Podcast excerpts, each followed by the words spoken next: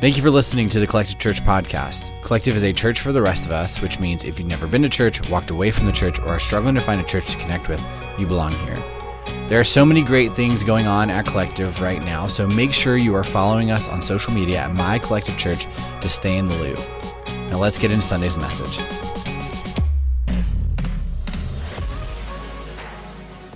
Today, we have a really special Sunday planned as we continue in our series called The Things We Carry. In just a few moments, I am going to have a special guest speaker join me on stage so we can talk about probably the, the topic in this series, more than any other topic in this series, that every single one of us will experience at some point in our life, and that is grief. But before we get into this topic, I want to remind us what this series is all about. Jesus said in Matthew 11, 28 through 30, He said, Come to me, all who are weary and carry heavy burdens, and I will give you rest. He said, Take my yoke upon you, let me teach you, because I am humble and gentle at heart, and you will find rest for your souls. For my yoke is easy to bear, and the burden I give you is light. And so, the phrase that we've been using in this series to describe how Jesus wants us to live is freely and lightly. And that doesn't mean that life is easy. It doesn't mean that life will be without trials. It means that we don't have to carry these heavy things all alone. It's a life where Jesus teaches us and he shows us when we walk alongside him that the pain that we have, the, the struggles that we, that we carry, that he will give us rest for our souls through those things. Right? It's this life where we link up with Jesus and we let go of the baggage we are carrying and we can live freely and lightly. Over the past few years, I have seen firsthand, as the pastor of this church, the impact of grief and grieving, and I've learned that this is something that we are just not good at. Right, this is something we struggle with as people. And admittedly, I struggle with this, and I'm not very good at this as well. And so that is why Karen Leggett is joining me today. So we give it up for Karen.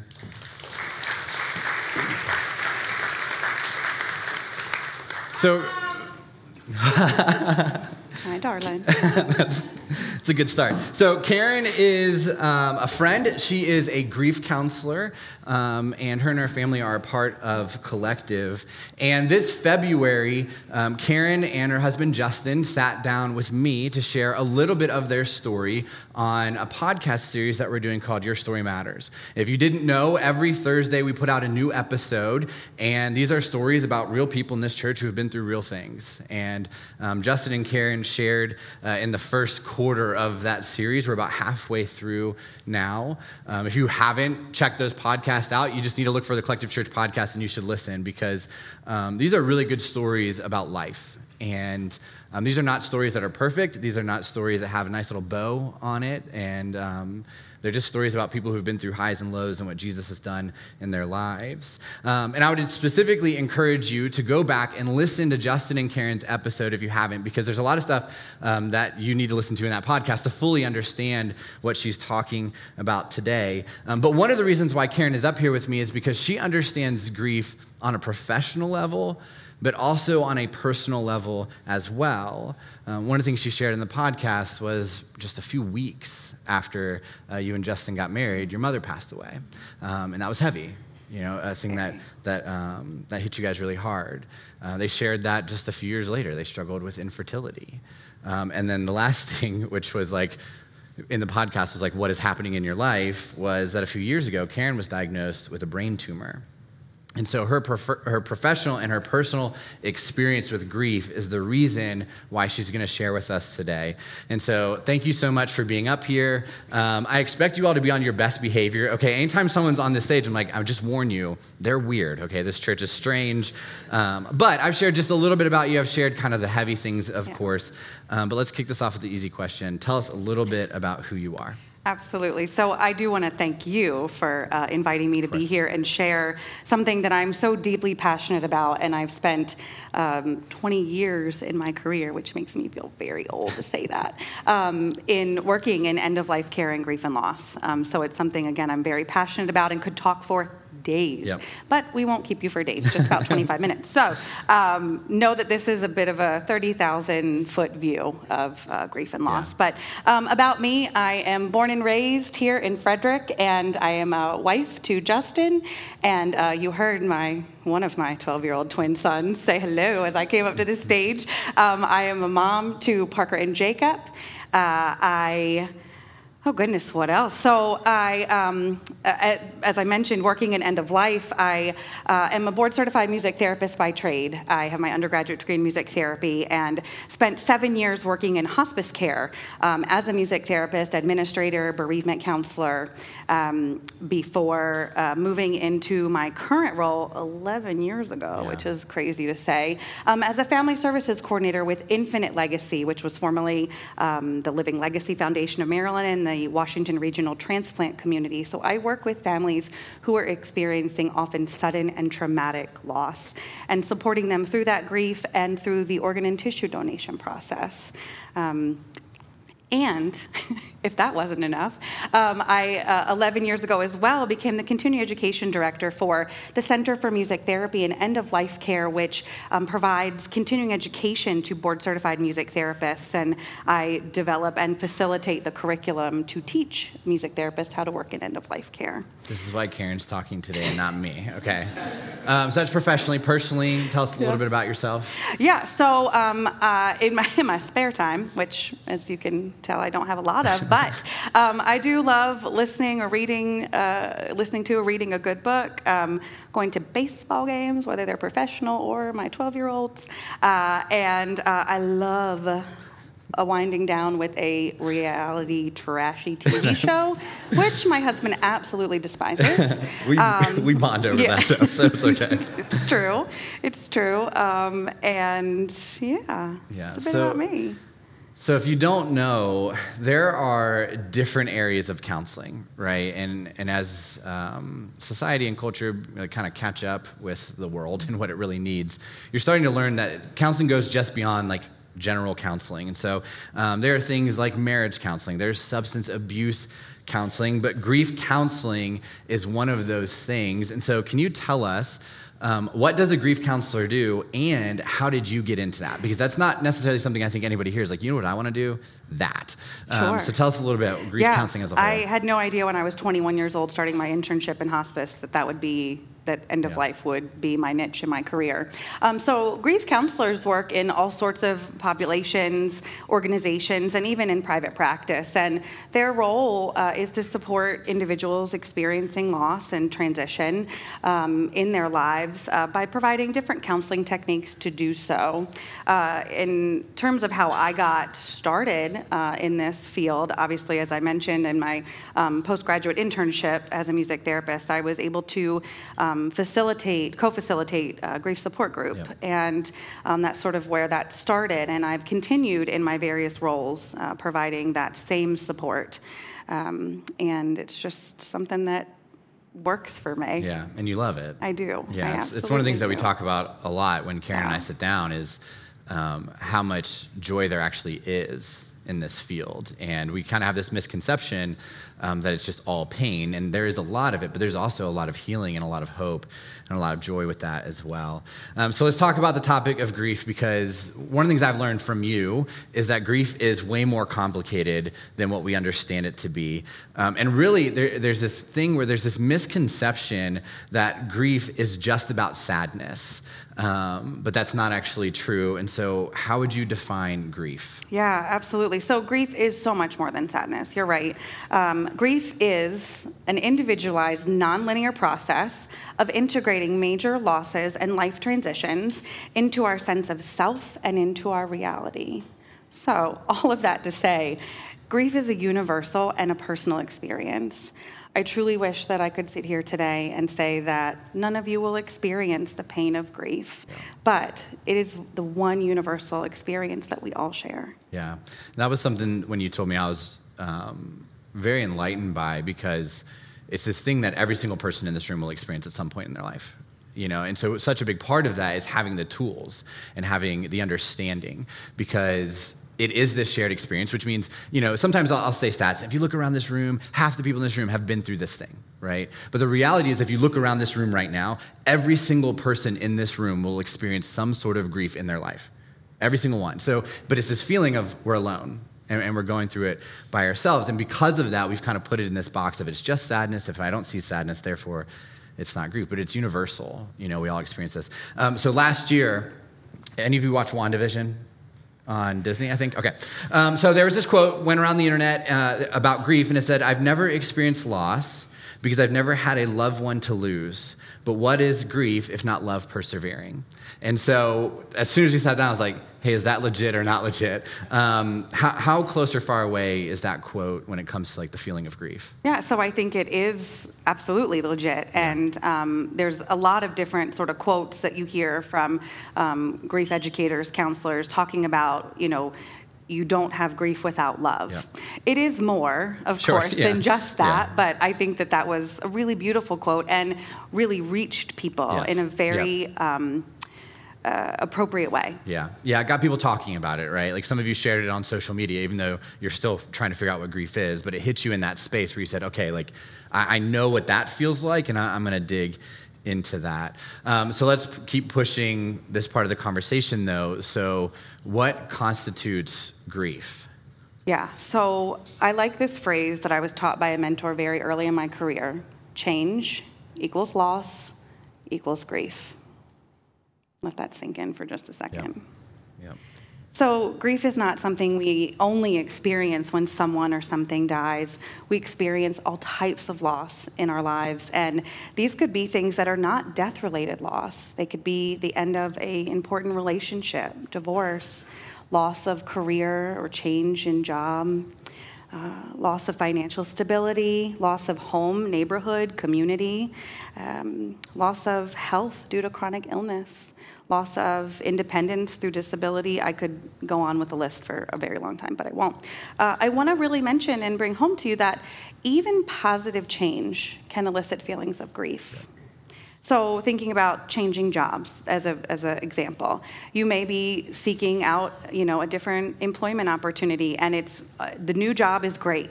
Maybe it's more money, closer to home, you know, all the things that check the boxes for you. But maybe you like the people you work with in your current job by leaving that job, you may have feelings of grief, even though you're moving on to something bigger and better. And I think that's uh, COVID probably made this more relevant for us because if you think about it, you know, it's a shared human experience. But when COVID happened and it shut everybody down, there was loss, right? It was change. It's the reason why, to be honest, as a society, we reacted so poorly to it.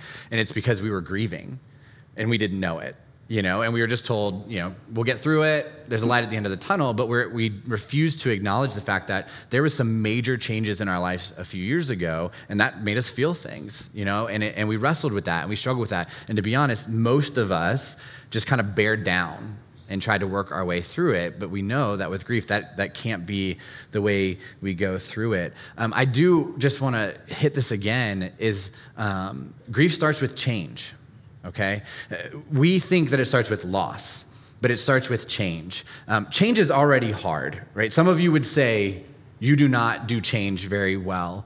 Um, but every source of grief starts at this change at some point in our life. And um, I'm thinking we have uh, some friends who moved away a few months ago. Um, they love this church, but the move was the right move for them. It was the best for their career, it was the best for their family.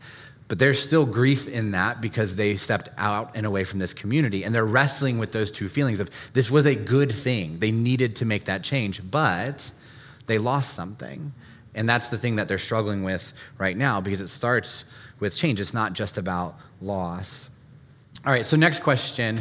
Um, now that we understand that everybody has some form of grief in their life, how do I know? Like, like sitting in this room right now, if they were to check themselves, how would we know if we are grieving? So, grief is a full body experience, it affects your mind, body, and your spirit. Um, I'm going to go through a list of different things that people may experience in grief. It's not an exhaustive list, um, but it'll give you some ideas. Uh, grief can affect your cognition, maybe bring thoughts of disbelief, uh, confusion, lack of concentration, memory issues, spirituality. It can often disrupt your worldview and experience a crisis of meaning or belief, maybe starting or stopping believing in God. Mm-hmm. Um, questioning, it leaves you questioning maybe your core beliefs. And behaviors. Um, there can be sleep disturbance, too much or not enough, appetite changes, forgetfulness, lack of concentration again, social withdrawal, impaired work performance, a change in relationship, maybe even avoidance of certain things, yep. people, places.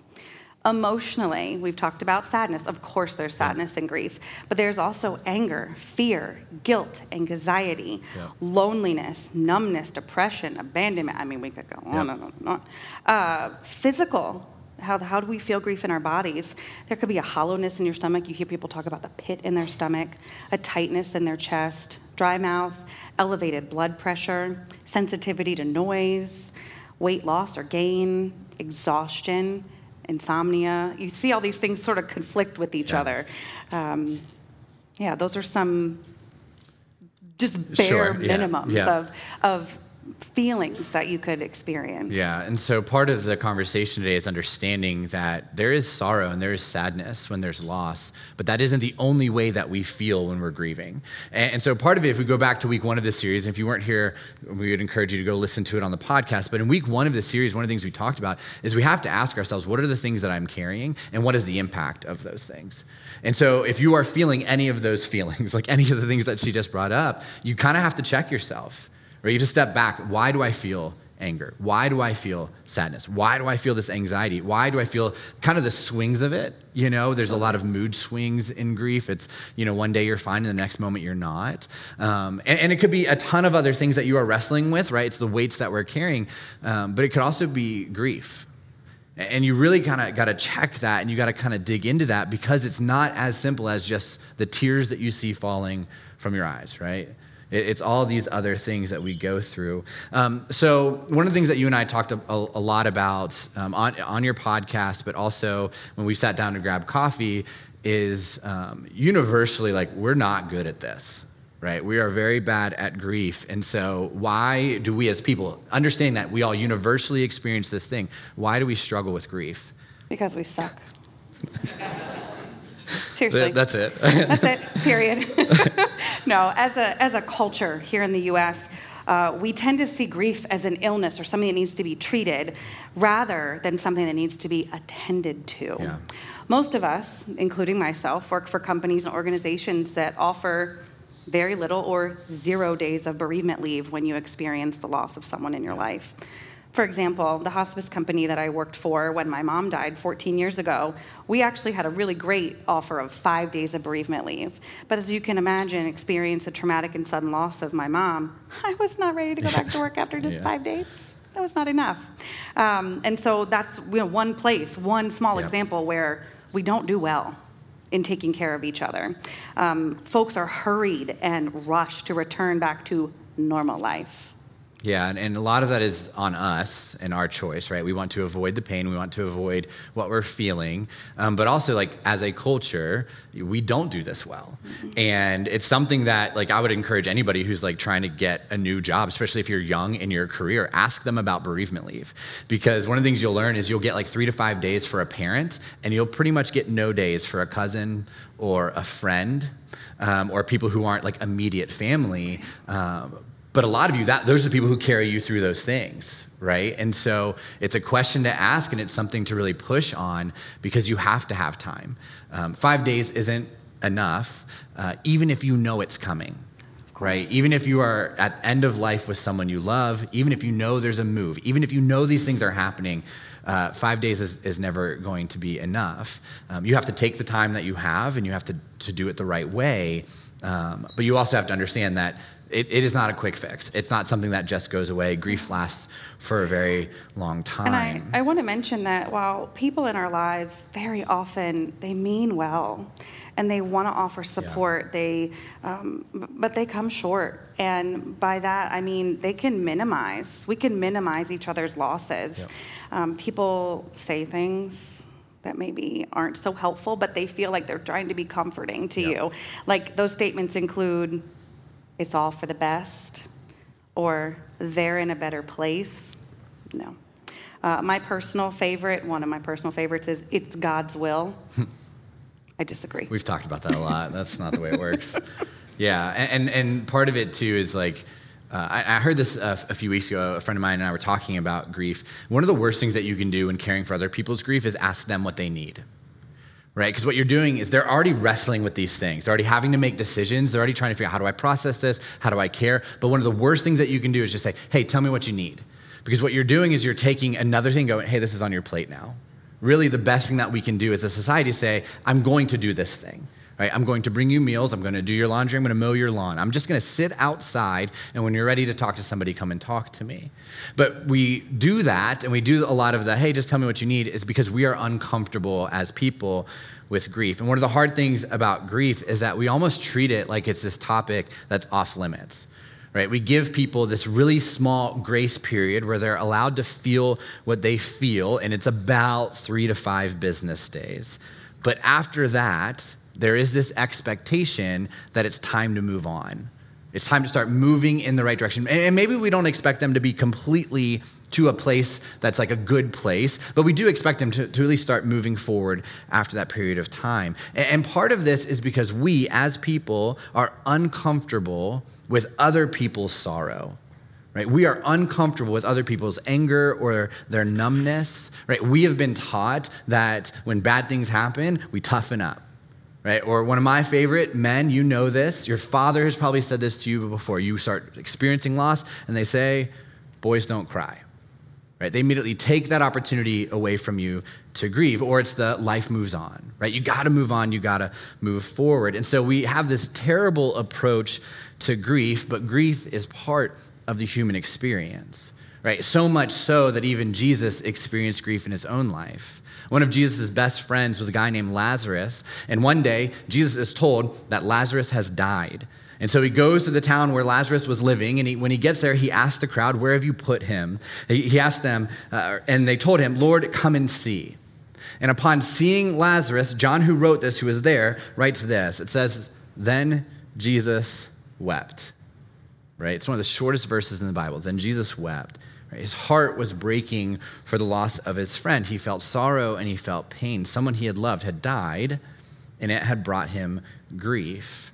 Right? And this weeping that he went through was an understandable, non sinful, real response to the loss of a friend.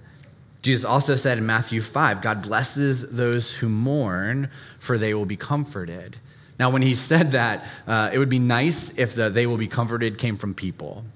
But again, we're not very good at this. And so what he's saying is when you mourn, God comforts you, right? God, God will never tell you, hey, buck up, it's time to keep going. One of my favorite passages in the Bible comes from Ecclesiastes 3. Solomon, who's one of the wisest people to ever live, wrote, For everything there is a season, a time for every activity under heaven, a time to be born and a time to die, a time to plant and a time to harvest, a time to kill and a time to heal, a time to tear down and a time to build up, a time to cry and a time to laugh, a time to grieve and a time to dance.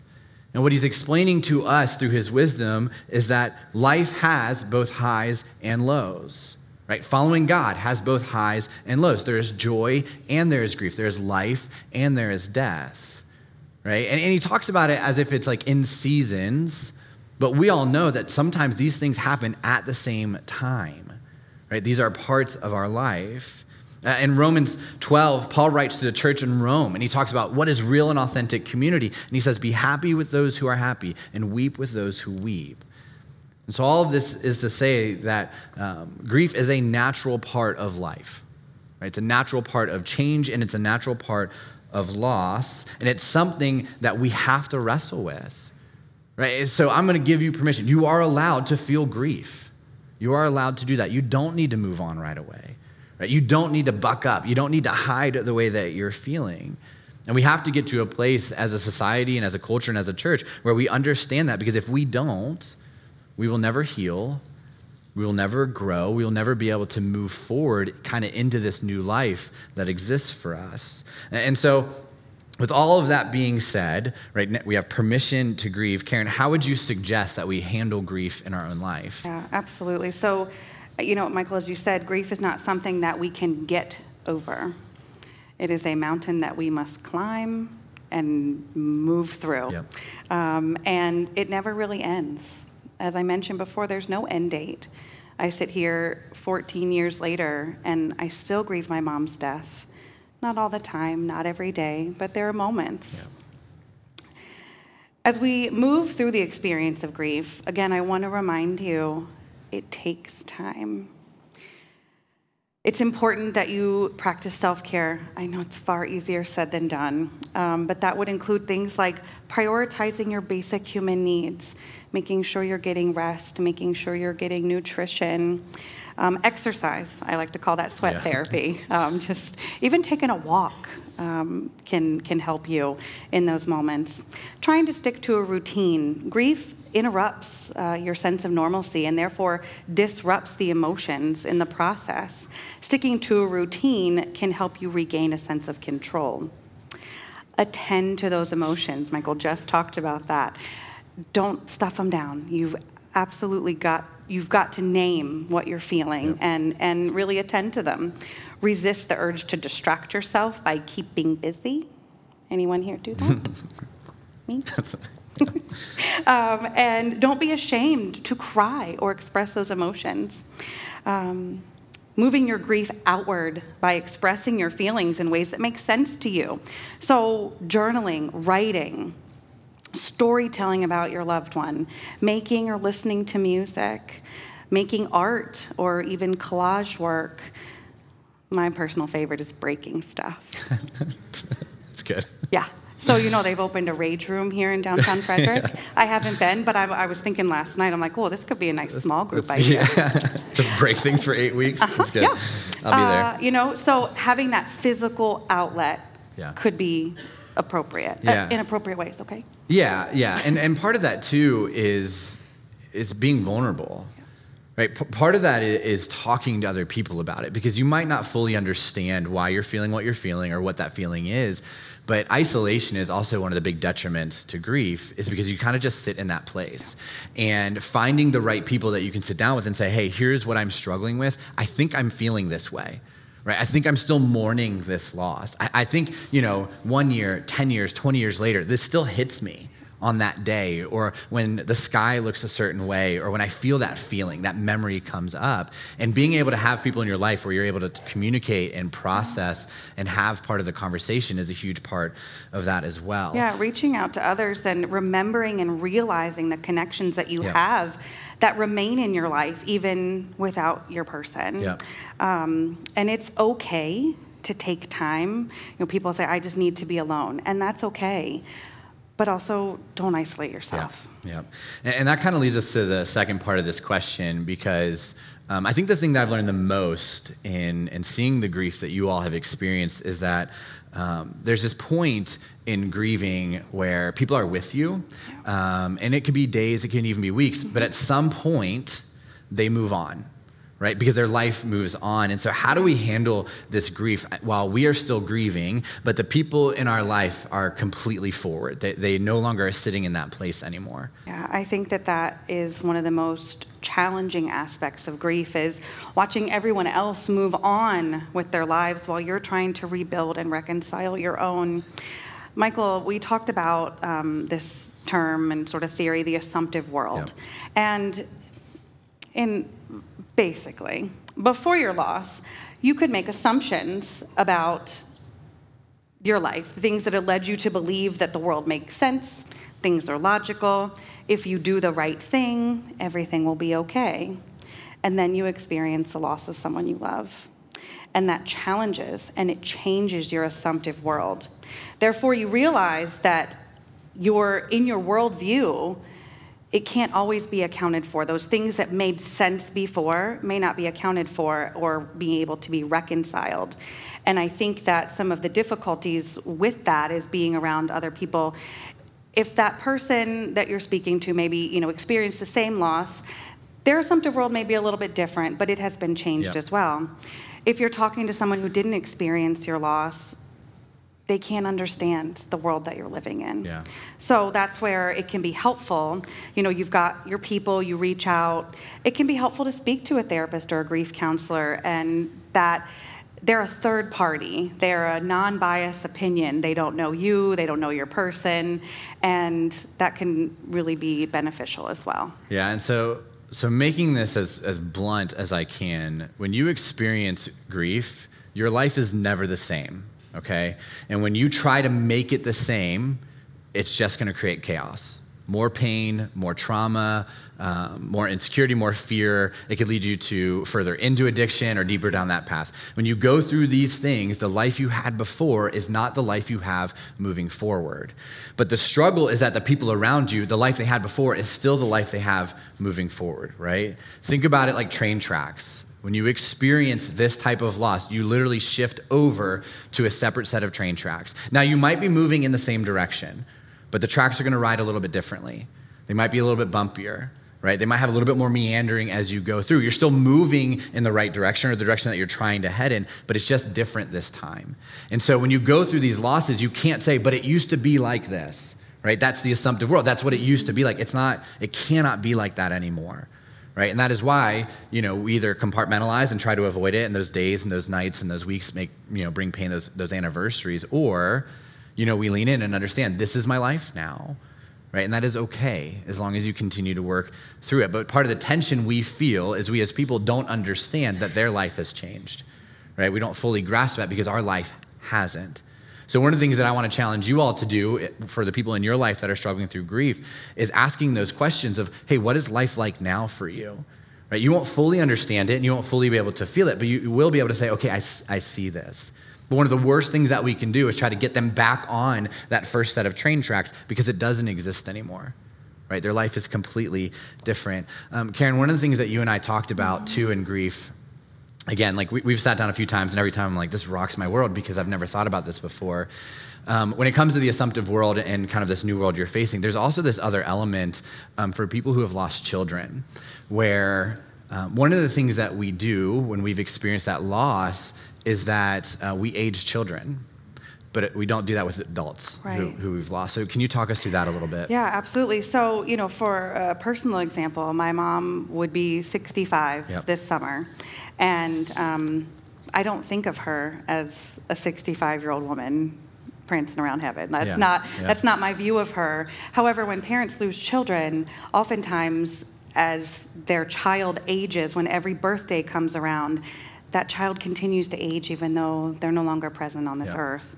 Um, and I think that's important to remember uh, if you have people in your life who are bereaved parents, that you remember those birthdays, you remember those things, and celebrate that because in those parents' minds, they're still thinking about all those milestones that their child didn't have the opportunity to reach. Yeah. And part of the thing that we can do is understand that, you know, when we've experienced loss, say, of a grandparent or even a parent, it's not the same, right? And that is okay.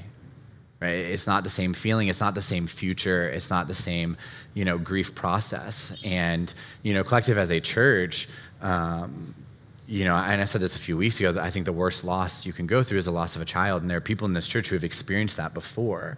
And so, again, part of the conversation today is letting you know that it's okay to grieve that way and to remember those milestones and to kind of wrestle with those feelings. But also as a community, we need to understand that.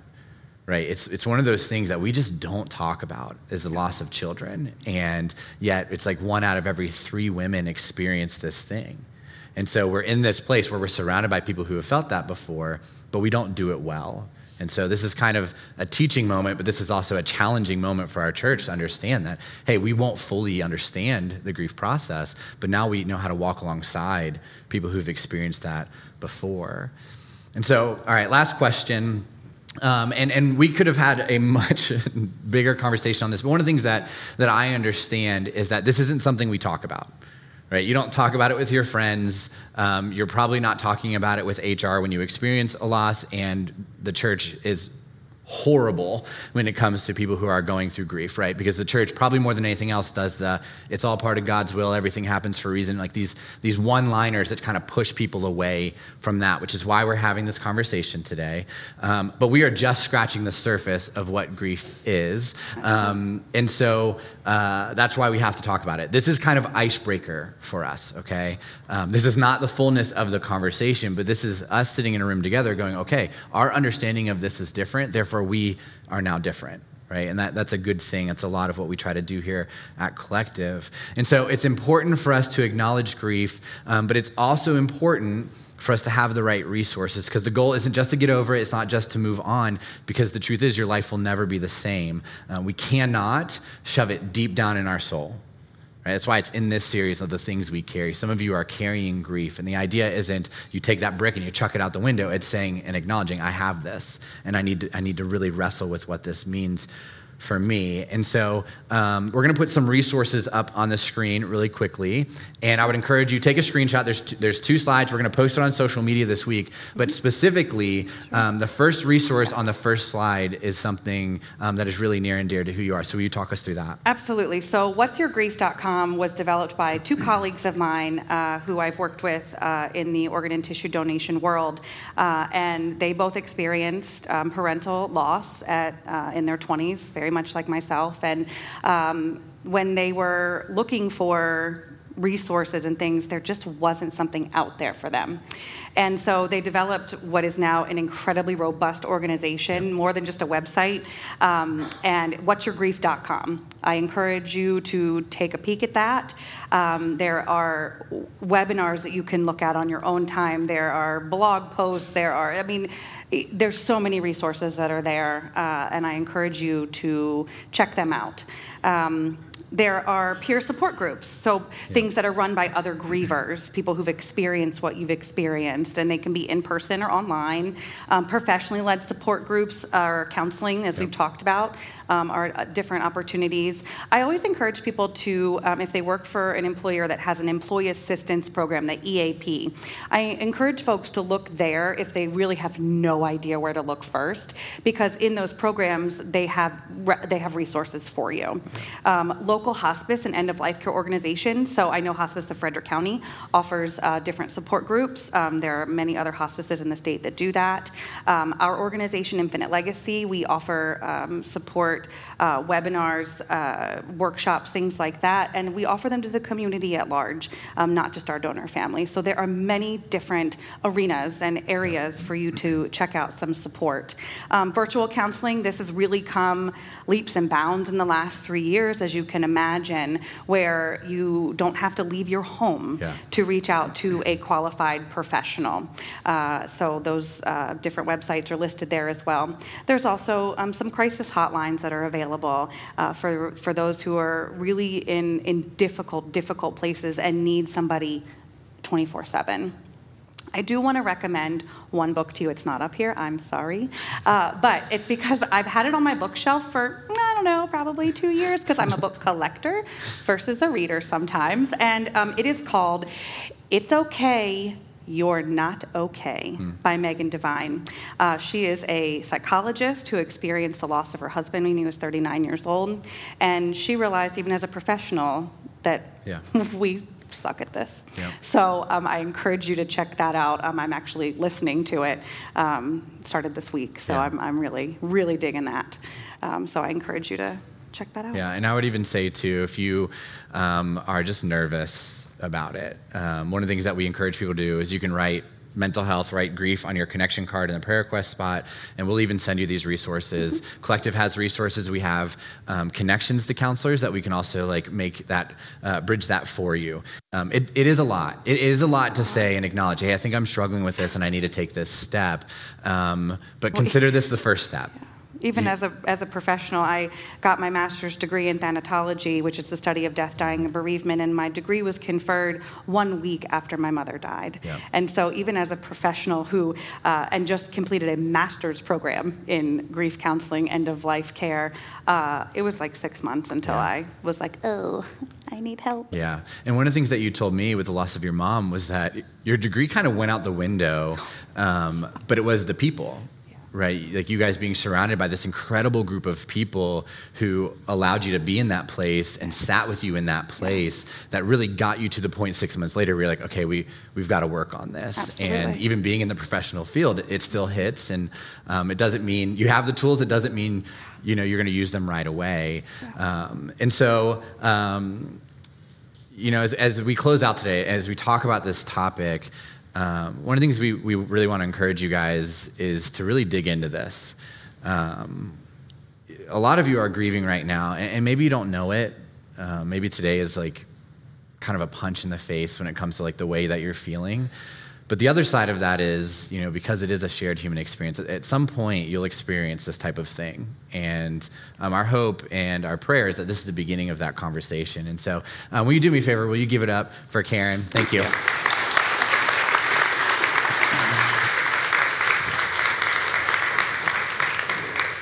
Um, Karen's going to be in the lobby with me after service today, so if you want to talk to her about it, um, you know, just just kind of hear a little bit more, ask some of those questions you can.